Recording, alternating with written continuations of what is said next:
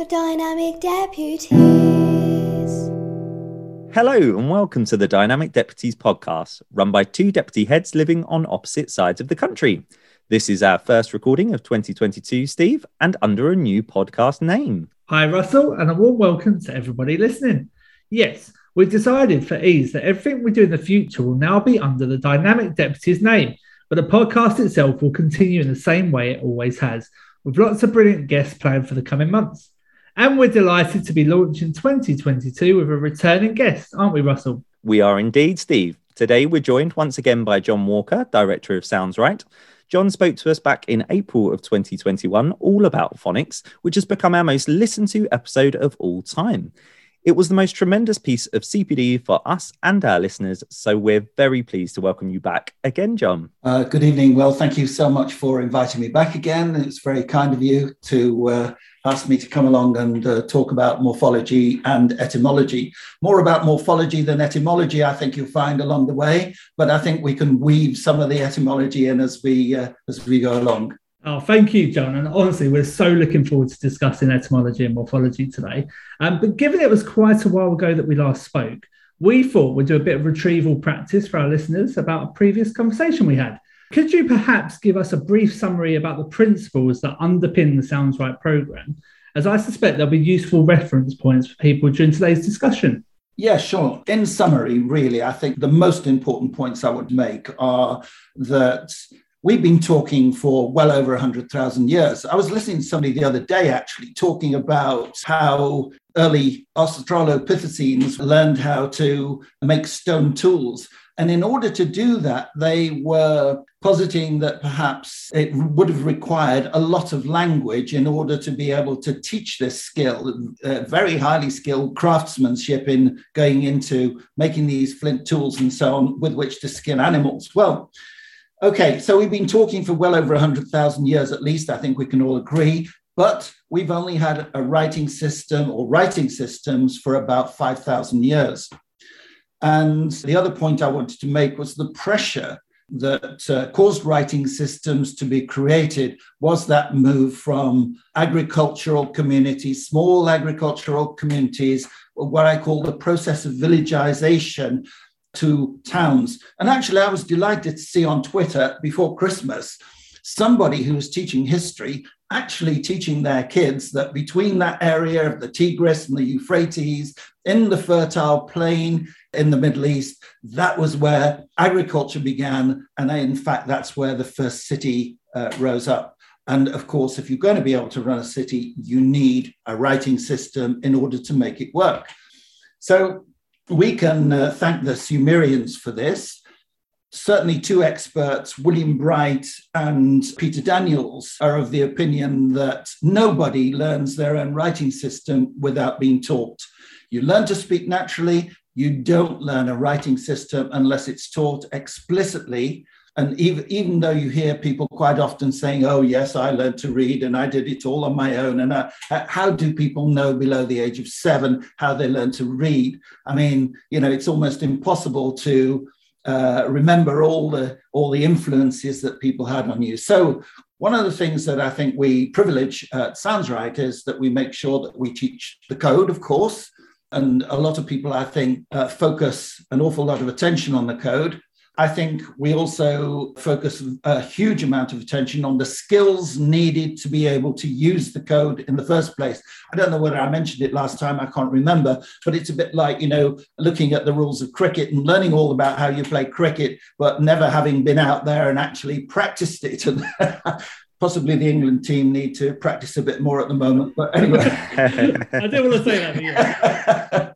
but uh, in addition to that, of course, what's also important is conceptual understanding. And we make a big thing of conceptual understanding, making sure that the children that we teach understand the way in which the writing system works. So these are the things I think that uh, we've always foregrounded really in Sounds-Write and talking about Sounds-Write to people. Thanks, John. That's a really helpful recap about some of the principles of Sounds-Write. So, today we're going to be talking about etymology and morphology. Could you please explain what we mean by each of these terms? Yeah, well, uh, I mean, briefly, I'm not going to say very much uh, more than simply that uh, etymology is derived from the word etymon, and I love this Etymonline, which I think is a very clever combination of these two words. Etymon means actually primitive word. Oh, right. Yeah. to tell you the truth, I have to put my hands up and say I didn't know this myself until I really looked into it. I know bothered looking into uh, the derivation of etymology, just the words that I suppose come under that sort of heading. Mm. Yeah, so etymology it means true, real, or actual. So I'll be talking a little bit about it as I sort of proceed with the talk. But uh, what I'll start with, I think, probably is uh, let's start with morphology. And morphology, of course, is the study of form or shape. It's derived from the Greek word uh, morphe. And of course, we know that ology, we append the suffix ology to all sorts of things, the, the study of.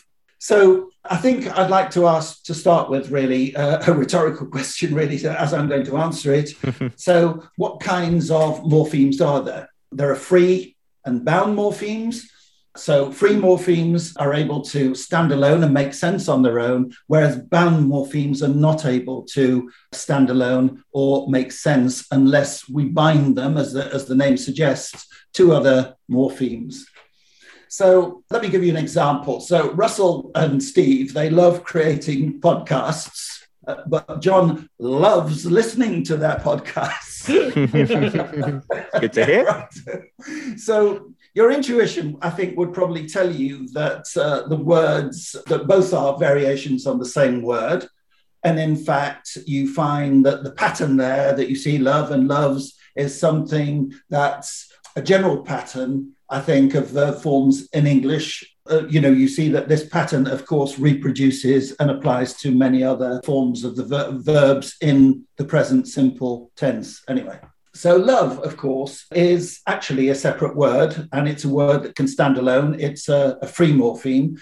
And the addition of the what i'm going to i'm going to speak now in written form the hyphen s is a bound morpheme. And, the, and we indicate the addition of the bound morpheme by showing it with that hyphen. So morphology is a study of the form or structure and it's all about how words are formed and what their relationship is to other words so in fact it, very quickly we stray into the territory of grammar and I'll give you some examples uh, of that in a minute. So English is inflectional, so it adds suffixes to indicate tense in terms of verb suffixes or verb forms, and it, it indicates plurality in terms of nouns. There are a number of different forms, of course, that we can see that uh, are inflect. So we add that S form in the third person singular for he, she, and it. And we also add ed forms for simple past tense forms. And we also add ing forms as well for the present continuous, although we can also add it for what we used to call gerunds or verbal nouns. Walking is good for you. So you could see that as an inflection as well. It's also agglutinative as well, or it's a fusional language. So there are all sorts of spaces in words where we can add bits to change meaning. And of course, we've added all sorts of meanings to words over the centuries. So, how many uh, word families are there? Somewhere around 30,000, somebody estimated, but actually there are probably as many as 250,000 separate words. I mean, people come to different numbers on these things, but anyway, I mean, the idea is that in fact, you know, you can take a simple word, you can add all sorts of things to it, and you can change the meaning. I think one thing to bear in mind, and uh, this is something that David Crystal reminds me of every time I read him, and that is that children come to school knowing about three quarters of the grammar of the language, and they certainly know this addition of the S in the third person form, and they use it without even thinking about it. So it's a real win win situation if you show them, because very often they'll be quite unaware of the fact that they're talking and using this form. Mm. That, for instance, John loves listening to Russell and Steve's podcast. So although they'll be familiar with the form, they may not be consciously aware of it, if you see what I mean. Mm. So, making them conscious of it is a win win situation in the sense that when teachers decide that this is the time now that children are ready to be apprised of this form, then they can show them that, well, this is where we add this s at the ends of nouns, and this is where we add the s at the ends of some verb forms. The same is true, really, of ing forms as well. So when you've taught the sound, and this is why I think it's not good, some people think that it's a good idea to teach morphology before you teach phonics. It, you can teach ing forms after you've taught the sound ng. So if you teach the word sing, s, e, ng, which for you guys is probably three sounds, for me, it's four because I actually normally say the sing and you can hear the g at the end of my word there. So adding ringing or singing is really relatively easy. And you can start talking about how these things combine as well if you feel that children are actually ready for that. So the question I guess a lot of people would ask is when do you start introducing these things? And to be honest with you, unless I was actually teaching a particular cohort of children, I wouldn't be able to say with certainty. I, obviously, you test the water, you see how it goes down, and obviously, you build on that if you're able to. What's interested me an awful lot lately is the number of people who are teaching modern foreign languages in primary school already and also the number of people who've started to introduce Latin mm. into uh, the primary school. And of course, one of the things that children are going to see immediately is the difference between what they have to learn when they're learning a foreign language and what they have to do. Uh, and it can be pointed out just how very simple English is when it comes to inflections, because I, I was thinking that if you're learning, say, Spanish, you'd have to learn camino, caminas, caminar, caminamos, camináis, mm. caminaron. Uh, sorry, caminan, I beg your pardon. If you're learning Latin, you'd, you'd be ambulo, ambulas, ambulat, ambulamos, ambulatis, ambulant. So my Latin master would be very pleased with me if he could say that. Now, I don't think he'd believe his eyes or ears or something anyway. So you can see straight away that there's quite a big difference there. And obviously, this is something that you can be talking about to show them that structure, in fact, is very important. Understanding how things work. The point isn't just to be learning these firms and, and reciting them verbatim without understanding. The important thing is to understand as well how it all works, which is why that sounds right. We've always set so much store, really, in showing children how the alphabet code works conceptually, too. Now, moving on to derivational morphemes, derivational morphemes really do change the meaning of a word. So you can add all sorts of derivational morphemes to words. You can add them at the beginning, and you can also add them at the end. And some of the examples I thought of were, well, they, I, th- I, think they further divide as well into English, if you like, or older English prefixes and suffixes, and neoclassical prefixes as well.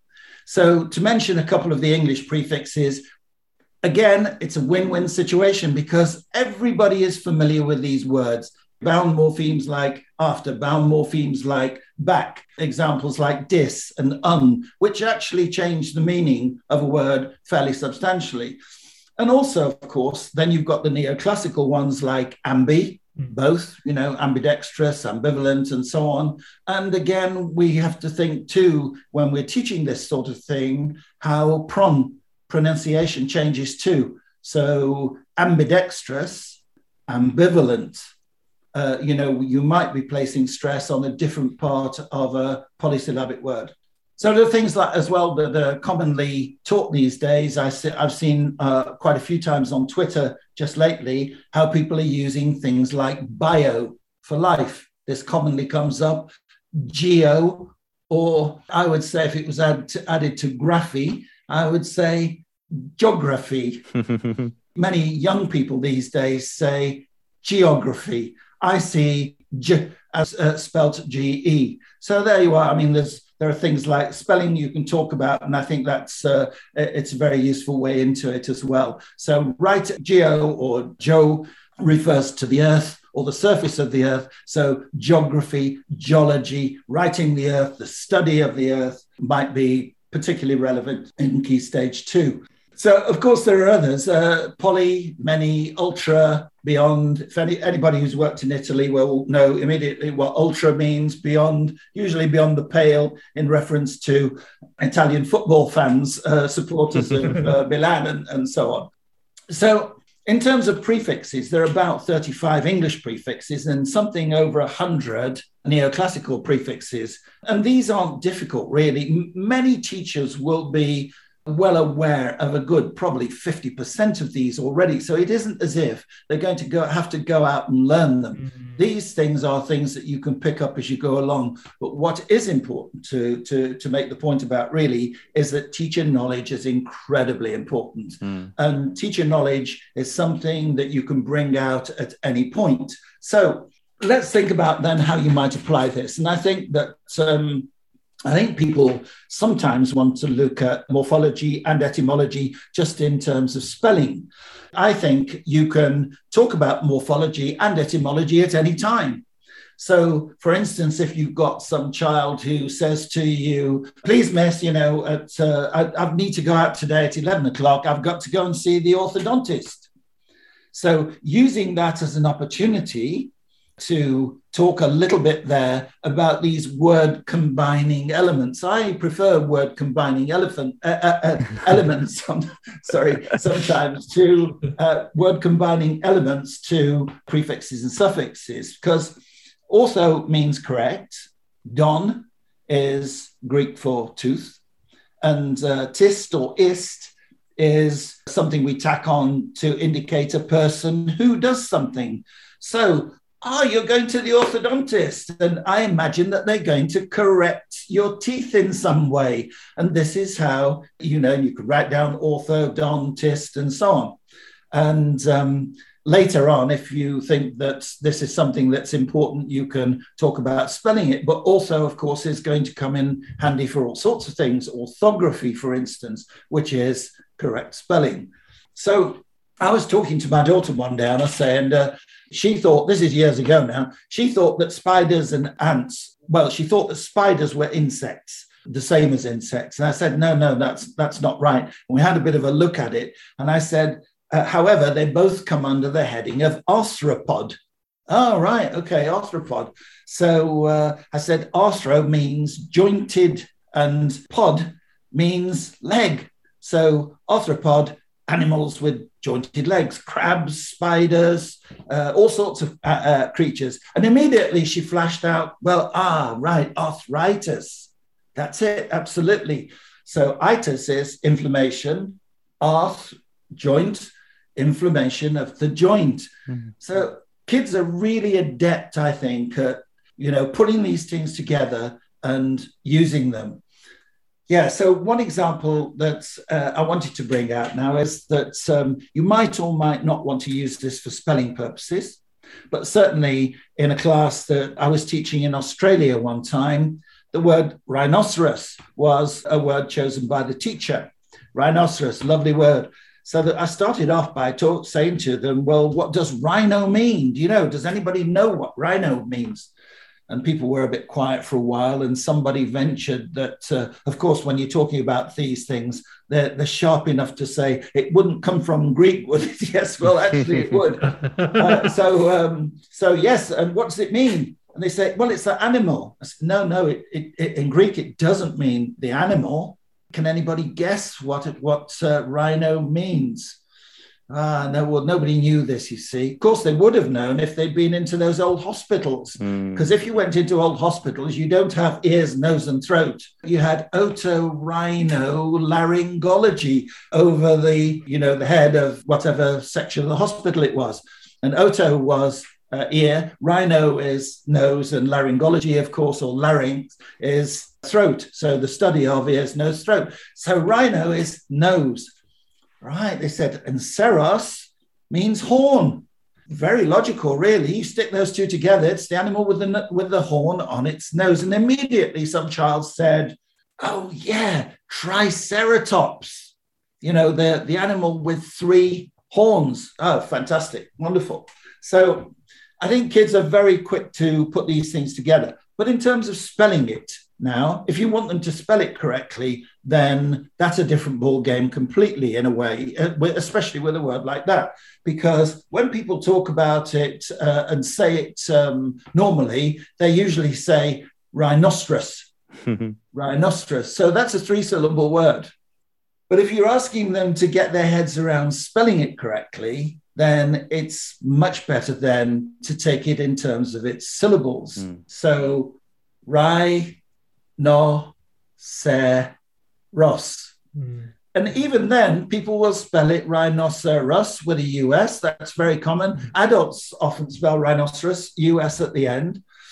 So, unless you're paying attention to these things, of course, one of the things that we do in Sounds-Write, and one of the things that we've been doing now for some time in running a year's three to six course, which we run for people who've already done the basic Sounds-Write course. Of course, it needs to be underpinned by a lot of knowledge about how phonics works, how we syllabify words most successfully in a way that helps us to remember, first of all, how to syllabify them, but also what the difficult bit in a word might be. So in rhinoceros, what's the difficult bit in that? Half a dozen hands go, up. it's the r, the RH spelling. Okay, fine. That's the thing that you're going to have to pay attention to. Any problem with no? Mm, and oh no, of course, they're looking at the spelling of the word syllabified, lines drawn in between the syllables. What about se? Well, mm, I might spell that with a s. And of course, if you're saying it rhinoceros, then it's a schwa. Mm. And rus is also the vowel in that is a schwa too. One of the reasons why people say rhinoceros is because that first schwa is so reduced as to create an elision. You just jump over it because I don't know, you don't hear it or you can't be bothered to say it anymore. Well, I'm not saying you can't be bothered to because it's perfectly natural to say rhinoceros, but if you're spelling it, it's much more helpful to be saying rhinoceros and say it very precisely in its syllables as well. So all of that stuff is uh, incredibly important. So I guess one of the questions that you will want to know is where does all this fit into the curriculum? And of course, what teachers have to decide is what's the purpose? If they're going to talk about morphology, if they're going to talk about etymology, and etymology is very exciting, really. Lots of kids get off on it. They think that it's fantastically exciting, it's fantastically interesting. And of course, you can take these bits, these bound morphemes, and you can stick them on all, all sorts of other things. And if you know what they mean, then that's going to help you to work out the meaning of lots of other words. So if you know that bio means life and you know that graph it refers to writing, you know that a biography is writing about probably someone's life, that kind of thing. And these generalize across, I would say, across the whole of Key Stage 2, certainly, maybe quite a few of them can come in useful in year two as well. I think there are plenty of classes that have children that are likely to be very interested in this kind of information, and it's going to help them to read probably informational texts as well as um, novels as well. So I, I'm going to stop there for a second and ask you if there's anything you'd like me to uh, elaborate on or, or say more about before I go on. Only thing I was thinking, John, is how we can um, explain how it can benefit the comprehension aspect in more detail, if that's possible. Okay, so uh, you want to know more about how this can benefit uh, comprehension. And I'm going to refer to the book that we use. We've literally got hundreds of pages which we offer to teachers who come on our course. And I'll give you a flavor of what, uh, of what it looks like. So, what we've done is we've taken a familiar and commonly featured prefix, such as auto, for instance. And what we've done is we've given the meaning of that. So self, by oneself, of oneself. And we've taken the word underneath autobiography, which is a noun, and we've given that information. It's from the Greek autos, meaning self, plus bios, meaning life, plus graphia, meaning written, record, or account. So the meaning is a written account of someone's life written by that person. Then we've syllabified the word as well underneath. So or, to, by, or, gra, fi. And of course, the syllabification doesn't fit with the way that uh, the morphology works. So teachers need to be aware that if you're syllabifying these words and looking at them in terms of their spelling in order to make sure that children spell these words correctly, that's a different kettle of fish from looking at the morphemes themselves because auto splits into two syllables or to. And you might need to focus a little bit on the or, the AU spelling of or there. Okay, so we've got other things uh, that are related to that. So there's autobiographical, autograph, and so on. And we go on to autofocus, autograph, automated, automatic, automatic pilot, autonomy, autopilot. So all of those things. And then I will pick up on this other one because we look at by then, meaning to, having to, twice, or double. And amongst other things, one of the most interesting things for me in uh, the selection that we have here was the word biped. So, okay, biped is pretty simple, pretty straightforward. Bi to ped is actually uh, a Latin derivation. Pedis is Latin for foot, as opposed to pod, which is Greek. Of course, we can play around with this an awful lot, can't we? So, a gastropod is an animal that walks on its stomach. So, you've got snails and all sorts of creatures like that. And cephalopod uh, an animal that uh, what is it? So so it's head and foot at the same time. An octopus, I think, or is a cephalopod? A, no, a cephalopod, I think, is um.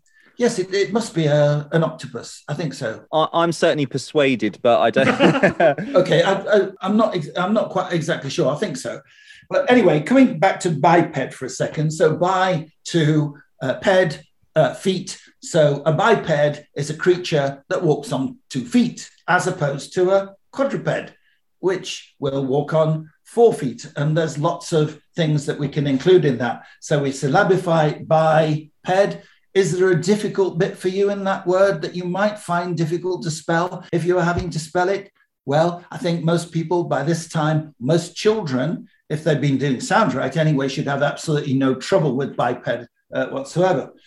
But then we've included lots of things like nuggets of language nerdiness. I love that. well, I can't claim credit for that. I'm afraid it's a, a Tita Bevanism, my uh, wife, uh, uh, you know, who's um, a language nerd. she came up with it. Nuggets of language nerdiness, and kids really do like this stuff. So we can you give some examples of bipeds? And she's given humans, kangaroos, ostriches. Now I'll tell you what. Recently, I did go into St George's Church of England School in Battersea and I was working with a year three class, and they were looking at biped as well. So I said, Look, do you mind if I stop the class for a second to the teacher? No, no, go ahead, go ahead. said, Okay, what's the fastest biped on the planet? Well, this damn kid said, It's an ostrich. Unbelievable. and everybody nearly fell off their chair. because in fact, actually, he was absolutely right. Uh, the fastest biped on land is, in fact, an ostrich, and they can run at, I think, uh, 70 kilometers an hour. So there you are. They can outrun a cheetah. That's brilliant. So, what I'm hearing from everything you've said, and by the way, while you've been speaking, I have been listening, but I've checked it is a cephalopod. You're quite right. Is it right? You're bang on. I've, I've double checked that. okay, I, am glad about that. yeah, that can stay on the podcast. So, what I'm hearing is etymology and morphology are part of this broader picture of understanding language, appreciating the, the history and meaning of language. You've clarified there, John, I think that you're saying that while morphology in particular can be helpful in some parts for spelling, it's not a replacement of the Sounds-Write approach of breaking a, a spelling down into syllables and spelling each syllable. So it, it, it may be that common sort of prefixes or suffixes are useful, and you'll sort of you'll come to recognise those as as part of a spelling strategy, but they're not a replacement for that breaking things into syllables. I think that's an important point because I know one of my initial misconceptions about etymology and morphology was well, we'll do phonics up until, I don't know, lower key stage two somewhere. And then we'll do this impressive stuff around etymology and morphology. And from talking to you, and we had a phone call last week about this as well, I've come to really understand it's not at all that, that, that these things are running parallel to our teaching of phonics and, and can be introduced pretty early on at an age appropriate um, way. Is, is that an accurate summary of some of the points you've made there? Absolutely, absolutely right. And it applies right the way across the curriculum, the primary curriculum, the secondary curriculum. I, I think, as I've mentioned before, actually, I used to teach for the Open University. And uh, I often used to point many of these things out to people in an, in an attempt to help them to remember it, to link it to something memorable for them, mm. but also to give them something which they could transfer to other words that they may not know the meaning of or may not think they know the meaning of immediately. Mm. But once they've um, twigged, they can apply it to other things and, and, and things become much clearer, I guess. Wonderful. So the next thing I was going to ask you, John, and it may be that you've already touched on some of the examples you wanted to talk about. Were there any other examples, uh, real life examples of morphology and etymology you wanted to discuss, or have we done them? Have we gone through all of those? Well, I, th- I think uh, you know we talked about arthropod. Arthropod was an interesting one, wasn't it? Because jointed yeah. leg pod. Mm. Actually, this is a podcast. I wonder why it's a podcast. Yeah. Is it leg? Well, I was wondering that as you were talking yeah. earlier. I was thinking I've got a leg something. Yes. I don't. Cast must be to do with projecting something out. So now I'm desperately sort of trying to listen to you and Google search the etymology of podcast.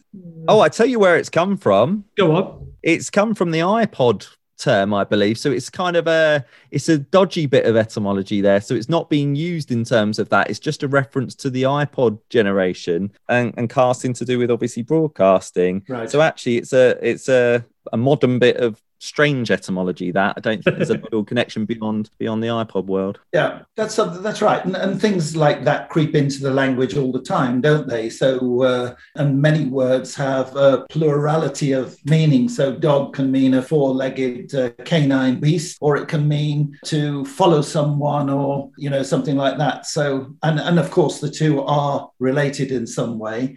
But yes, uh, words do uh, acquire different meanings as time goes on.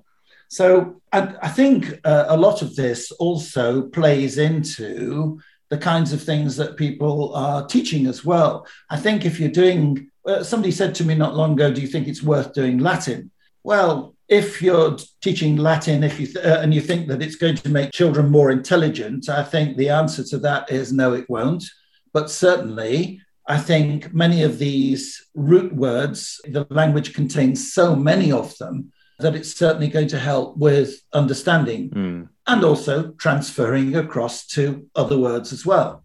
And particularly, of course, these bound morphemes, of which there are, as I said, around 100 uh, neoclassical ones. So if you know what these are, then you can be using them all the time. Mm. Uh, so when I'm teaching, for instance, I know that if I'm teaching, uh, it doesn't really matter what it is. I, I, suppose if you're teaching a word like chemist, the children will immediately know that the CH representing the sound k is likely coming from Greek. So if I say it's the Greek spelling, so chlorophyll, what's the first sound you hear in chlorophyll? It's k.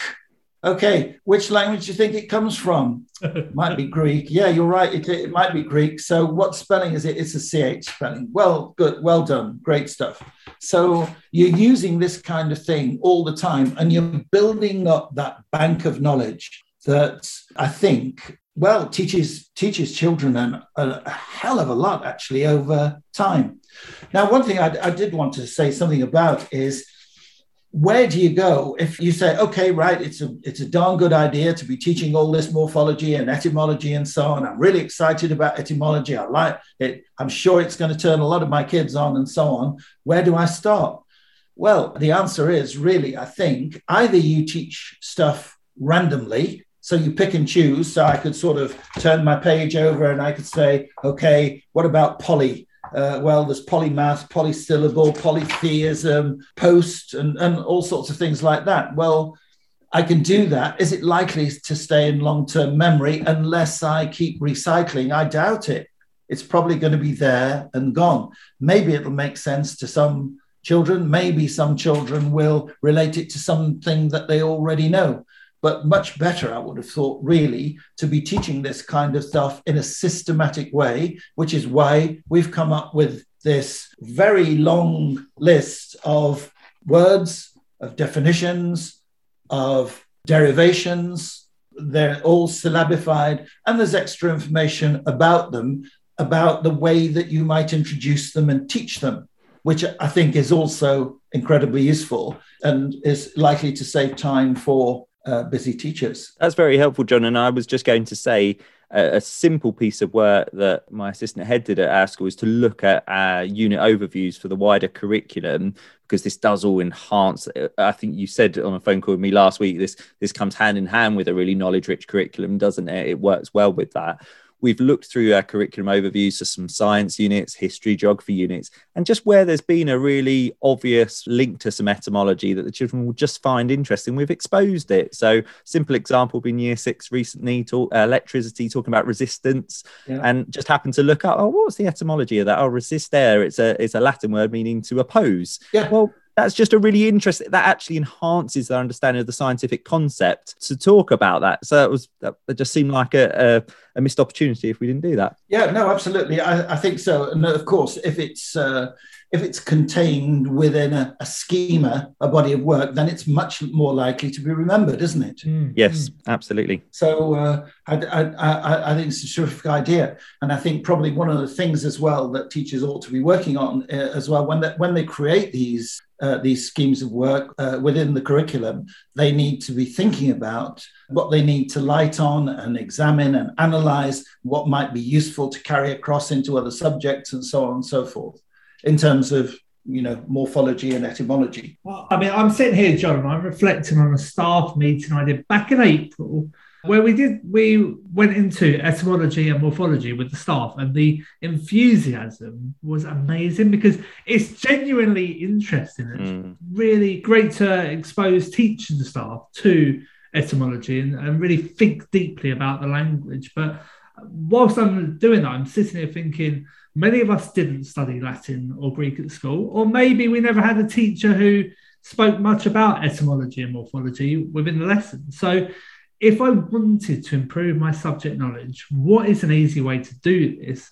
And how much do I really need to know as a primary teacher to get me through? Well, I mean, the short answer to that is um, is there a short answer to that? Well, uh, uh, I mean, certainly it's pretty easy to learn the uh, prefixes and the common prefixes and suffixes. And prefixes and suffixes don't, generally speaking, constitute a real problem in terms of spelling.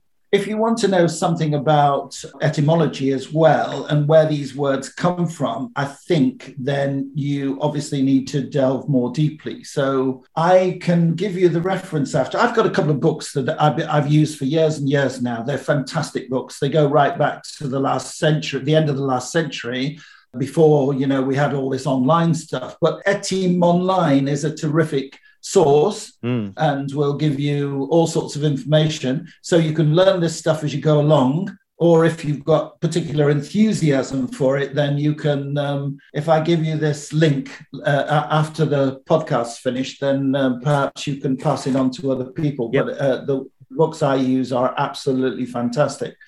I find that they're very, very useful. However, unless you've had a, an education in classics, then it's going to take time, mm. obviously. Mm. And I, I, was looking at the beginning at somebody talking about subtraction, you know, and looking at the tract bit in the middle there. And I was thinking to myself, oh my goodness, you know, I know it because it was part of my school education. And it comes from traho, meaning to drag or draw, traho, trahere, traxi, tractum. And it just trips off the tongue because I learnt this so well.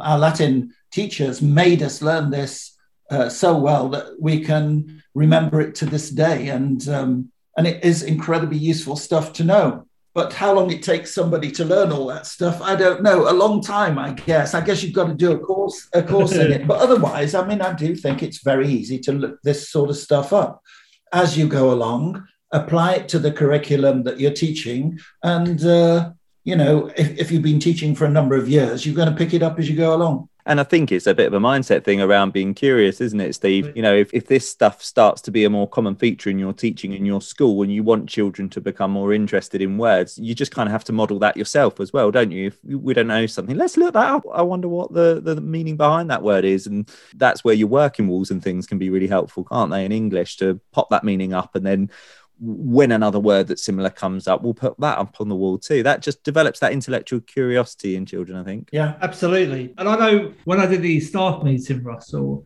the enthusiasm for the staff was um, they, they were creating ways that they could go down this avenue with children, such as put out the working wall and really dissect words and then have like a Kahoot quiz about wording around the what they're studying at the time. And mm it's when you see those little light bulb moments from the teaching staff that you just know that'll be infectious to the children. And like we've spoken about today, and John, you mentioned it a lot, children are great at forming these links and seeing yeah. where words come from. So it's one of those that could just spiral and snowball in something great where they're really looking at language for what it is. Yeah, kids get excited by this stuff, don't they? Yeah. They they get as nerdy as we do about the things that we get excited about. Yeah, yeah, absolutely. I mean, I I heard from a teacher just at the end of last term.